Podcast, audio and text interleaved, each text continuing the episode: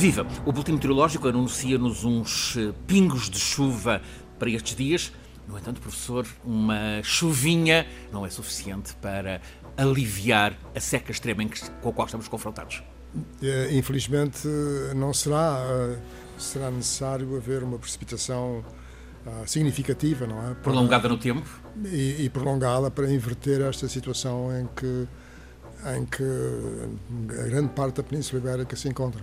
A seca. A seca é, inevitavelmente, um tema nesta edição que tem foco no modo como pode ser desenvolvida, diretamente nas comunidades locais, a adaptação às alterações climáticas. É o tema central para esta edição, a vigésima da Escala do Clima, um programa semanal em parceria entre a Escola Superior de Comunicação Social e a Rádio Pública, Antena 1.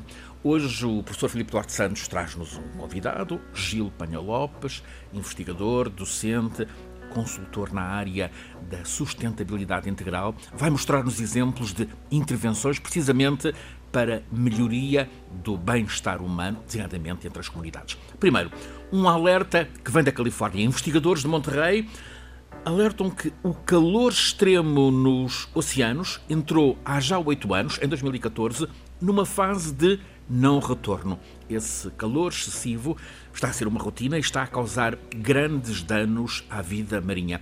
Este é um alerta, professor Filipe Duarte Santos, que nos chega da Califórnia, mas é um alerta geral. Sim, é um alerta geral. Um, os oceanos uh, fazem parte do sistema climático, são uma das componentes do sistema climático, a hidrosfera. Acontece uh, nos oceanos algo muito semelhante àquilo que acontece na atmosfera, que são ondas de calor no oceano, uma onda de calor marinha um, define-se como um período de cinco dias em que a temperatura média um, superficial uh, de, um de uma determinada região do oceano é uh, bastante acima do normal, normalmente uh, acima do percentil 90. E a definição para a atmosfera é, é bastante semelhante, em vez de cinco dias, consideram-se seis dias e, e é a temperatura máxima o que acontece é que uh, as águas superficiais do oceano têm a sua temperatura a aumentar. Não é só as águas superficiais, são também as águas mais profundas, uhum.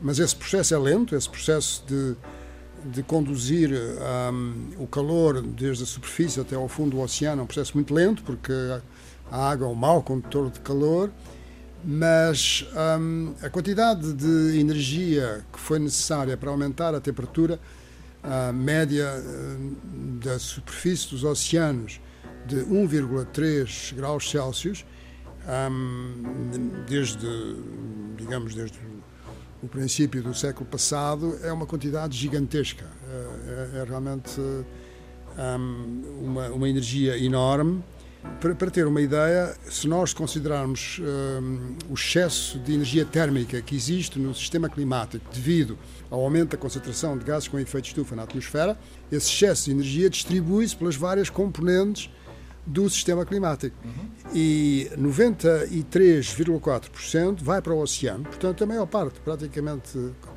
todo esse, esse excesso de calor, vai para aquecer o oceano. Uh, depois, para a atmosfera, 2,3% para a criosfera 2,2%, ou seja, para tudo aquilo uh, que são gelos, sejam os, os uh, glaciares das montanhas, sejam uh, as zonas geladas do, da, do Ártico e da, e da Antártida, e para a litosfera também, ou seja, para a Terra, não é?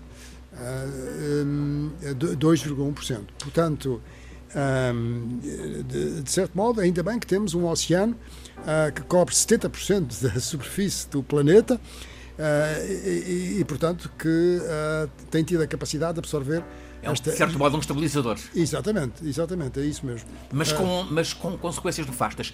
Este estudo de Monterrey, Monterrey é, uma, é, um, é um centro lá na Califórnia que tem uh, grande prestígio internacional uh, nos estudos sobre os, os oceanos. Ele também nos diz que uh, cardumes de peixes estão, estão a fugir, estão a fugir para norte. Há deslocações não, que atingem centenas de quilómetros, mesmo mil quilómetros.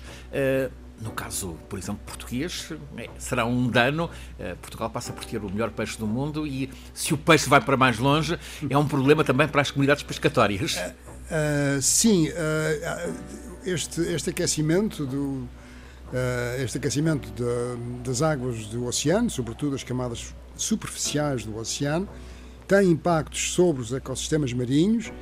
Um deles é sobre um, as, as, florestas, os bosques de algas, uhum. em particular o kelp, chamado kelp, que é uma laminariade, é? é uma, um, um, tipo de uma ordem de grandes algas e, e, enfim não aguentam eh, variações muito fortes de temperatura, temperaturas muito elevadas, mas também exatamente como disse uh, os estoques pesqueiros de, que, que, se deslocam. Refugiam-se. Uh, exatamente. Uh, e também um, os, os, recifes de corais, é? os recifes de corais. E tem outro, outro impacto indireto que é muito importante, porque contribui para aquilo que se chama a anóxia, ou seja, diminuir a quantidade de oxigênio dissolvido no oceano, que é essencial à vida e isso é um problema, eh, enfim, dos mais eh, preocupantes. Porque, que consequências tem? Eh, porque essas zonas não é, de, de anóxia, uhum. zonas anóxicas, com, com pouco oxigênio dissolvido, são um, inóspitas para a vida, não é? Quer dizer, a vida não se. Porque o oxigênio é essencial, como sabemos, o oxigênio dissolvido é aquilo que que permite a todos esses ecossistemas eh, marinhos de sobreviverem.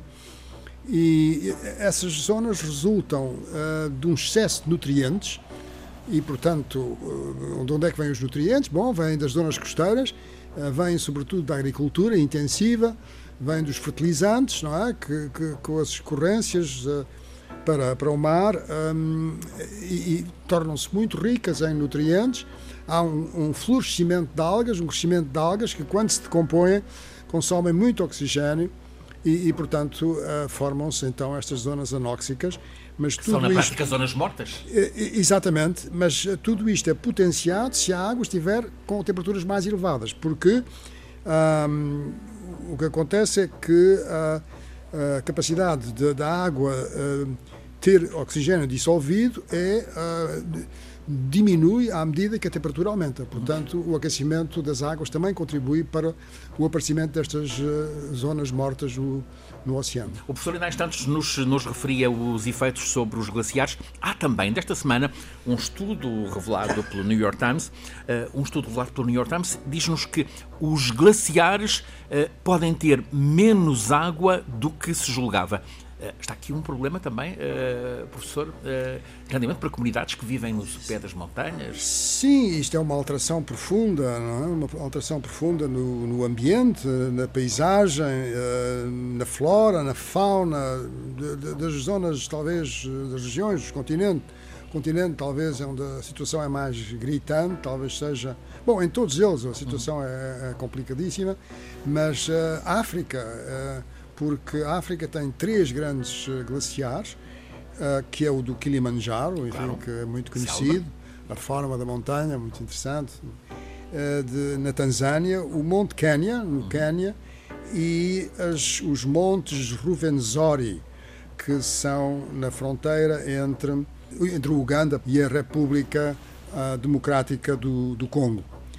E um, esta, esta última, estas últimas montanhas têm uma flora absolutamente extraordinária. Quer dizer, uh, realmente, quer dizer, ver, são, são florestas numa zona uh, equatorial, uh, com uma altitude de mais de 5 mil metros, e a exuberância da flora e também da, da fauna é, é, realmente extraordinária. Quem tiver a possibilidade, eu nunca lá fui, mas eh, enfim, Será gostaria, imenso, gostaria imenso de, de ir lá. E, portanto, pensa-se que nos próximos 20 anos é, é, muito provável que estes gelos desapareçam por completo. É terrível. De maneira que é, é, realmente uma coisa muito, muito preocupante. Antes de passarmos às questões de adaptação às alterações climáticas, uh, uma questão ainda sobre, sobre a seca. Há quem defenda que uh, uma solução pode ser, ouvia um agricultor algarvio a defender que a feitura de pequenas barragens na, nas encostas da, das serras, Monchique, outras,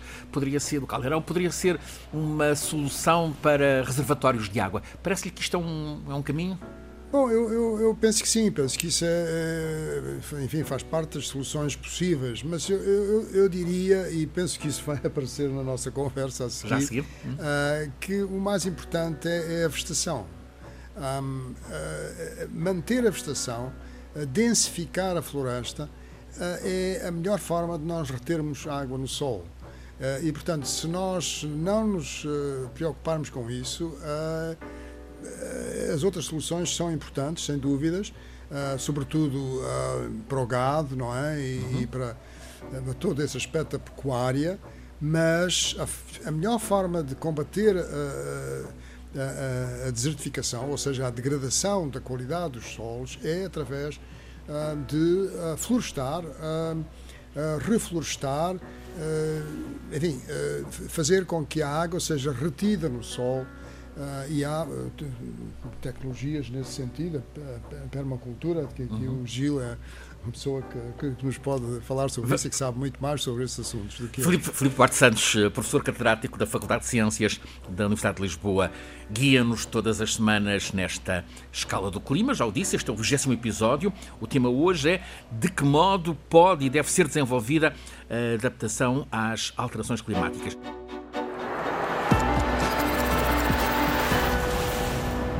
E hoje o professor Filipe Duarte Santos já nos, já nos indicou, traz-nos um convidado, Gil Penha Lopes. Quer apresentá-lo? Sim, tenho muito gosto, já conheço o Gil há, muitos anos e temos colaborado em muitos projetos. Um dos projetos em que colaborámos, em que ah, ele coordenou, enfim, co, co, coordenámos juntos, ah, foi o projeto Clima Adapte Local, ah, em que se fizeram planos de adaptação para 26 municípios eh, de Portugal, incluindo as regiões autónomas da Madeira e dos Açores.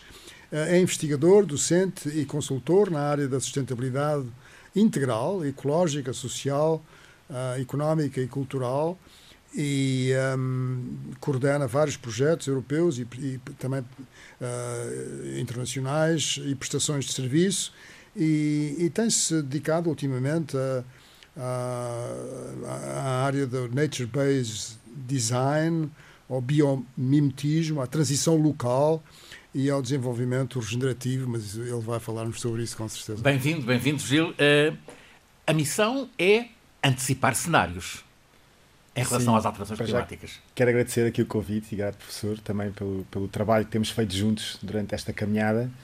E, e sim, eu, eu tenho dedicado muito tempo a perceber como é que, ao nível local e ao nível regional, as pessoas estão a compreender estes temas e o que é que estão a fazer individualmente e em conjunto. Que avaliação é que faz? Agora um parênteses aqui logo, logo à cabeça. Que avaliação é que faz sobre a forma como as, as pessoas, as populações, estão a percepcionar as alterações climáticas? Ou seja, tenho encontrado ao nível local de três grandes grupos. Uhum. Um grupo que, face a toda esta crise, não sabe como responder e dedica-se à sua vida a preparar-se, a perceber se tem um quintal, se tem, etc. Ou seja, a proteger-se. Um outro grupo muito de ativismo que quer ir para a rua dizer não àquilo que continua a degradar os sistemas. E um outro grupo que começa a perceber e juntam-se em muitas vezes chamadas comunidades intencionais uhum. ou voltam para as terras das famílias, dos avós, dos bisavós e querem resolver a questão da herança para poderem, com a família ou só eles, começarem a nutrir, a reflorestar, a fazer agricultura de uma outra forma. Eh, e estes são assim os três grandes grupos. O último está a crescer fortemente. Uhum. Nós temos atualmente em Portugal vários grupos de pessoas, do norte ao sul do, do país, a querer comprar terra em conjunto, e estamos a falar às vezes que vão entre 3 a 50 ou 60 hectares, para criarem, vamos chamar, aldeias sustentáveis. E há outros que estão a olhar para as aldeias abandonadas em Portugal, que temos muitas, uhum. e comprá-las de uma forma ou, ou, ou uh, reativá-las, muitas vezes até tentando manter a cultura local. Nós temos aldeias, às vezes com populações de 200 pessoas, em que a média da idade é acima dos 80. Ou seja, pessoas que vão e que muitas vezes têm esta ligação familiar com o pai ou o avô, e, e, e estamos a, a, a, andar. E eu tenho feito algumas investigações no ponto de vista quer de ecovilas, uhum. cá em Portugal, temos Tamera, temos outras, assim como também estes movimentos. Tamera é. Uh... É, uma, é uma ecovila uhum. em Odmira, uhum. de, foi fundada, digamos, por um grupo grande de alemães e que desde há 20 anos tem estado a explorar como conseguir uh, regenerar um, uh, territórios secos. Portanto, tem feito muito estas pequenas barragens uhum. alinhadas na, na, na, nos vales com o objetivo de infiltrar a água no território e, tal como o professor disse, a, a grande opção de, de, a gente recuperar este ciclo de água ao nível local é fazer com que o solo esteja, esteja eh, elevado, tenha grande profundidade e tenha muita matéria orgânica. É a matéria orgânica que permite ao solo absorver a água quando chove, ou quando chove pouco, e não só mantê-la à superfície do solo, alimentando os ecossistemas, que é o que nós produzimos do, do ponto de vista da agricultura, quer do ponto de vista florestal, e fazer com que essa água permeie, ou seja, vá infiltrando até às toalhas freáticas, dando depois origem às ribeiras, rios e de onde É uma boa experiência essa de Tamera. É uma boa experiência, especialmente ao nível da água uhum. e reflorestação, eles têm muita informação. A comunidade alemã envolve também eh, as comunidades portuguesas da região? Sim, eles durante, geralmente as, as comunidades intencionais, e, e, foi muito do passado, ou seja, os últimos 50 anos, foram comunidades que, como não eram compreendidas pelo sistema, uhum. tiveram que se isolar um pouco, porque o objetivo destas comunidades é criar uma cultura que realmente, em vez de degradar, regenera. Uhum. Então houve comunidades, tal como o professor disse, que se focaram mais na componente da permacultura. Uhum. Como é que conseguimos produzir sem estar a retirar sempre uhum. os nutrientes do solo? E evoluiu muito a agricultura, desde a orgânica, a biodinâmica, agora uma agricultura regenerativa, de como é que se conseguem fechar os ciclos dos nutrientes. Por exemplo, eh, desenvolveram-se muito casas de banho secas uhum. que não utilizam água e fazem logo a mistura, por exemplo, com serradura ou com folhas secas uhum. e passado um fazendo um tratamento específico, quer da urina, quer das fezes, ao, ao final de algum tempo isso poder ser usado ou na parte florestal ou na parte agrícola mesmo a questão da, da fitorremediação tem sido muito desenvolvida e há empresas que fazem esse serviço ao nível mundial que se originaram nas ecovilas. Portanto, há muito este pensamento. O outro lado, por exemplo, foi também ao nível da educação. Uhum. Como é que nós estamos a educar as nossas crianças para sairmos deste processo competitivo, para sairmos de que há um currículo específico para todos, independentemente da sua localização? Nós estamos, está a ser notado, estamos a perder muita cultura local e regional porque há uma educação que é, que é transversal, que tem muito de bom, uhum. e ao mesmo tempo o facto de ter sido feito de uma forma os jovens estão a perder a, a sua raiz nos uhum. diferentes locais. A paternalização. Uhum. E perde-se muita cultura, muita linguagem, muita forma de, de, de, como, como é que os avós e os bisavós muitas vezes nutriam aquelas regiões. De que forma é que essas comunidades que têm vontade de mudança estão a ser apoiadas, apoiadas tecnicamente? Uhum. Tanto pelos pelos, pelas entidades locais, uh, como por técnicos como o Gil? Sim. É, é uma excelente pergunta. Eu diria que nos últimos cinco anos quebrou-se, eu não sei se foi pela questão da crise de muitas vezes os municípios, os uhum. investigadores também não sabem uh, uh, que formas é que realmente funcionam ao nível local e também a, a Comissão Europeia, nos, no último, nos últimos dois quadros de financiamento para a investigação, já forçou a investigação a envolver-se com a comunidade local. Portanto, eu diria que nos últimos 10 anos, aquilo que é chamada investigação-ação participativa, uhum.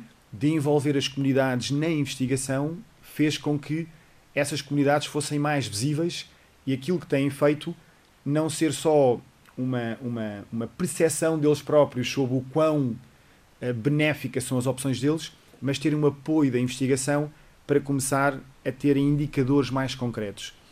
E e, portanto, escalar isso, no fundo, para que isso tenha, ah, enfim, que se, se desenvolva em outras escalas. Claro. Não? É? Sim, então, o, o, que é que acontece, o que é que tem acontecido recentemente? Tem, muitas destas iniciativas têm chamado a atenção do público em geral, ou pelo menos do público mais interessado.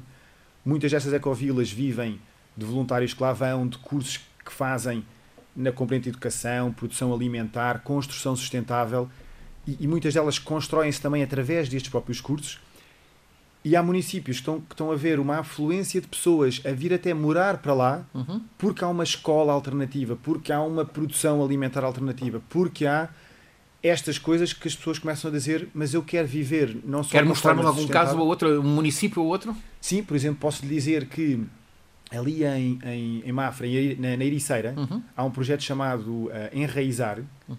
que tinha como objetivo criar uma comunidade focada uh, na, numa educação ao longo da vida, começando pelos mais novos, que tem uh, que é uma comunidade de aprendizagem que foi desenvolvida também pelo José Pacheco, português, e que a Escola da Ponte, uhum. em que o foco da educação está no indivíduo, ou seja, são os alunos, são as crianças que querem implementar projetos e depois têm o apoio dos educadores e dos especialistas locais e vão aprendendo as matemáticas, as escritas, a, a física, a química na concretizaão do seu projeto. Naquele ano pode ser uma bicicleta, pode ser a construção da sua cama, pode ser o que seja. E, e, e, não, e eles não estão por classes da mesma idade, ou seja, eles ajudam-se mutuamente. É um modelo que tem tradição em alguns países escandinavos, geralmente na Finlândia. Sim, e ele iniciou-se cá, levou-se levou para o Brasil. O Brasil é amplamente conhecido e cá não sai muitas vezes do protótipo. São apoiadas pelo Ministério, mas não, aquilo que ela ha aprendido não, não escala para outras zonas. Muita gente portuguesa e estrangeira começou a comprar terrenos ali à volta e está agora a querer ser iniciada uma comunidade de habitantes relacionados com a escola. Professor, isto é um caminho, este, esta experimentação. Penso que sim, penso que são hum, iniciativas extremamente interessantes que demonstram que é possível no nosso século uh, e com, enfim, com as problemáticas de sustentabilidade que existem, ter eh, soluções a nível local que permitem ter uma maior harmonia com a natureza uh, e viver de uma maneira mais sustentável, não só do ponto de vista da água e, e da, da, produção de alimentos, mas também da energia, uhum. uh, com energias renováveis. Portanto, é toda uma forma integrada de procurar, a nível local, conseguir uma sustentabilidade. E uma sustentabilidade que não é de curto prazo, mas é de longo prazo. Uh, uh, o, problema que se põe é uh, como é que isto se pode escalar, porque, ou seja, como é que pode aumentar dimensão e, e, e quer dizer, e ter um impacto a, uma outra escala, porque uhum.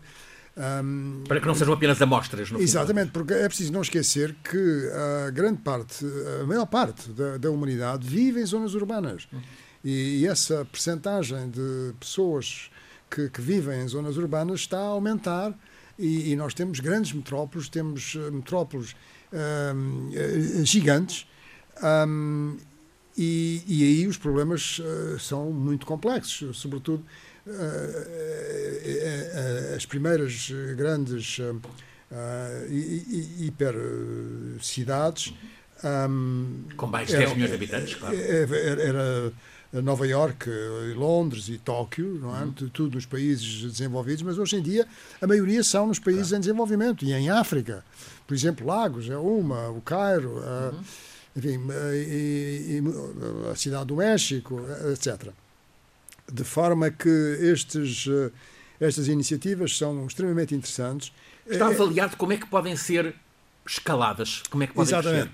E, e aí tenho, eh, eh, enfim, a impressão de que a, a União Europeia está a fazer eh, a, a parte, digamos, que é, que, é, que é, responsável uhum. pela, pelo financiamento da investigação, está a fazer um bom trabalho, como, como disse o Gil, no sentido de uh, potenciar uh, o aparecimento de propostas uh, que tenham isso como objetivo, de escalar isso e de tornar estas comunidades mais visíveis uh, enfim, de, de, as tornar uh, mais conhecidas de, e, e, e, e, de, crescerem, terem uma nova dimensão e terem de facto um impacto, um impacto ao nível dos objetivos, que são os objetivos da União Europeia de sustentabilidade, mas enfim, uh, relativamente aos quais estamos ainda muito longe. Tudo isto, Gil, passa por comunidades participativas com muita planificação.